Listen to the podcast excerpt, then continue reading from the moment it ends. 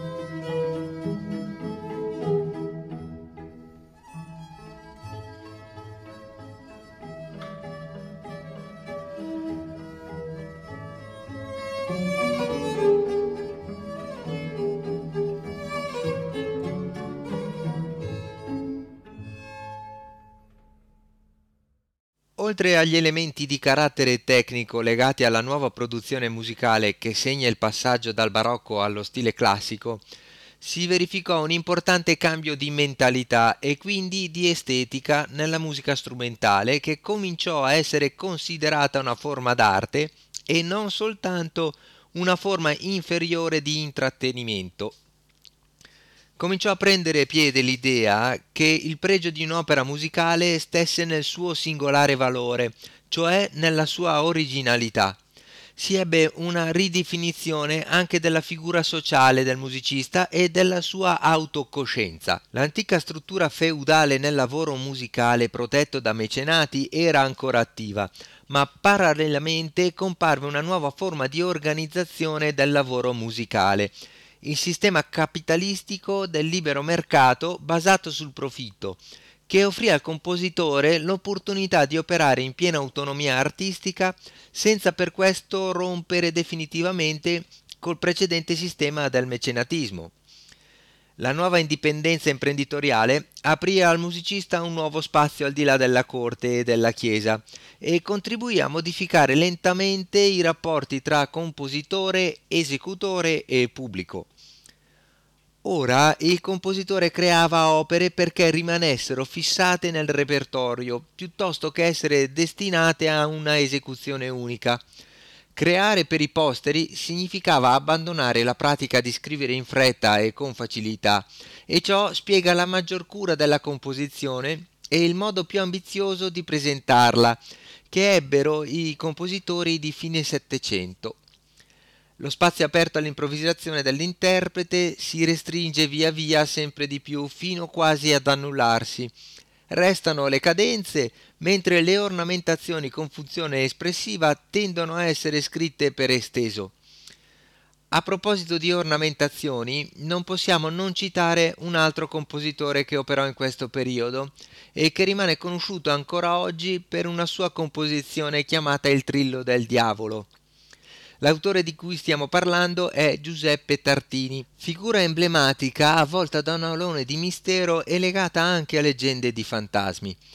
Secondo un aneddoto riportato da un astronomo francese dell'epoca, L'ispirazione che portò l'autore italiano alla scrittura della sonata Il Trillo del Diavolo deriverebbe da un sogno da egli fatto in cui è protagonista un patto tra Tartini stesso e il diavolo. Ascoltiamo il secondo allegro tratto proprio dalla sonata.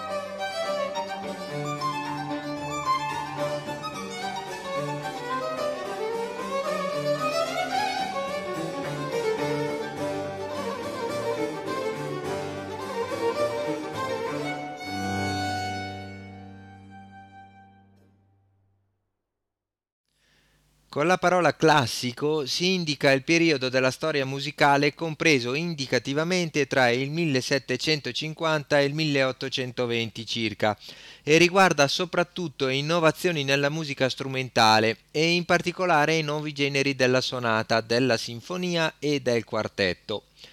Il terreno su cui germina il linguaggio musicale del classicismo è lo stile galante fondato sull'immediatezza comunicativa Nuova è però la tendenza a considerare la costruzione musicale come qualcosa di più di una semplice melodia accompagnata, bensì come un discorso dotato di una propria coerenza interna che investe il linguaggio musicale in tutte le sue componenti.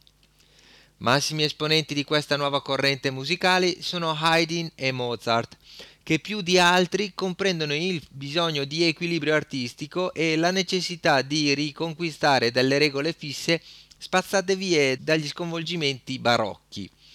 Franz Joseph Haydn organizzò definitivamente la forma di sonata. Wolfgang Amadeus Mozart è considerato il rappresentante più geniale della seconda metà del Settecento e certo è una delle maggiori personalità della musica occidentale. Egli ha saputo unificare le esperienze più diverse, dimostrandosi sensibile soprattutto all'influenza della scuola italiana. Mozart ha scritto nella sua breve vita moltissime composizioni, tra cui il quartetto d'archi numero 15 in re minore K421, che è il secondo dei sei quartetti di Mozart dedicati ad Haydn.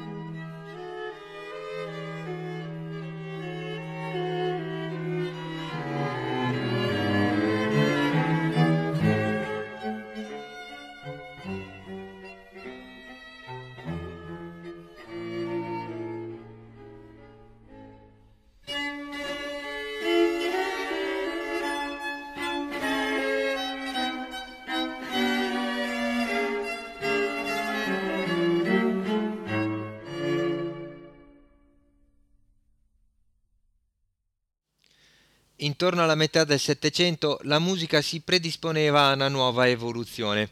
Le forme del barocco si disgregavano a contatto con il progresso delle idee. Il melodramma si preparava all'imminente riforma. Il concerto diveniva campo operativo riservato al virtuoso, mentre la sinfonia premeva per affermarsi come principale manifestazione del discorso di insieme. La pratica del basso continuo gradualmente veniva abbandonata, la musica da camera nella forma del quartetto spazzava via ogni indeterminatezza strumentale barocca e il musicista cominciava a fare i conti con se stesso. Al tempo in cui Handel morì era già nato Mozart il mondo avrebbe cambiato il suo volto quasi senza accorgersene. In conclusione di puntata ascoltiamo di Joseph Haydn la sonata numero 23 in Si maggiore per fortepiano.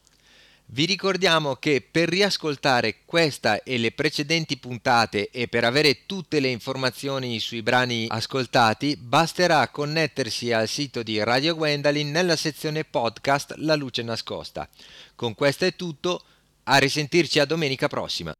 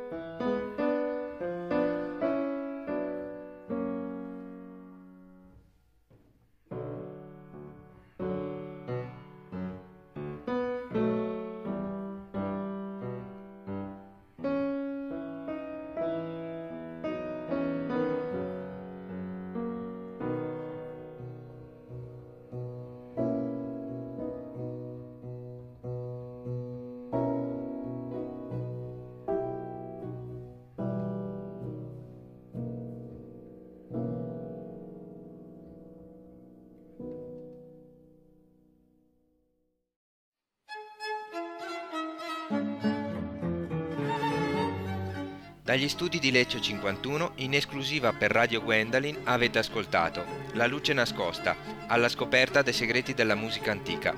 In studio Tony Spinetta della Chiave, redazione ed editing Madame Sibilla. Si ringraziano Mr. Henry e Radio Gwendolyn. Alla prossima puntata.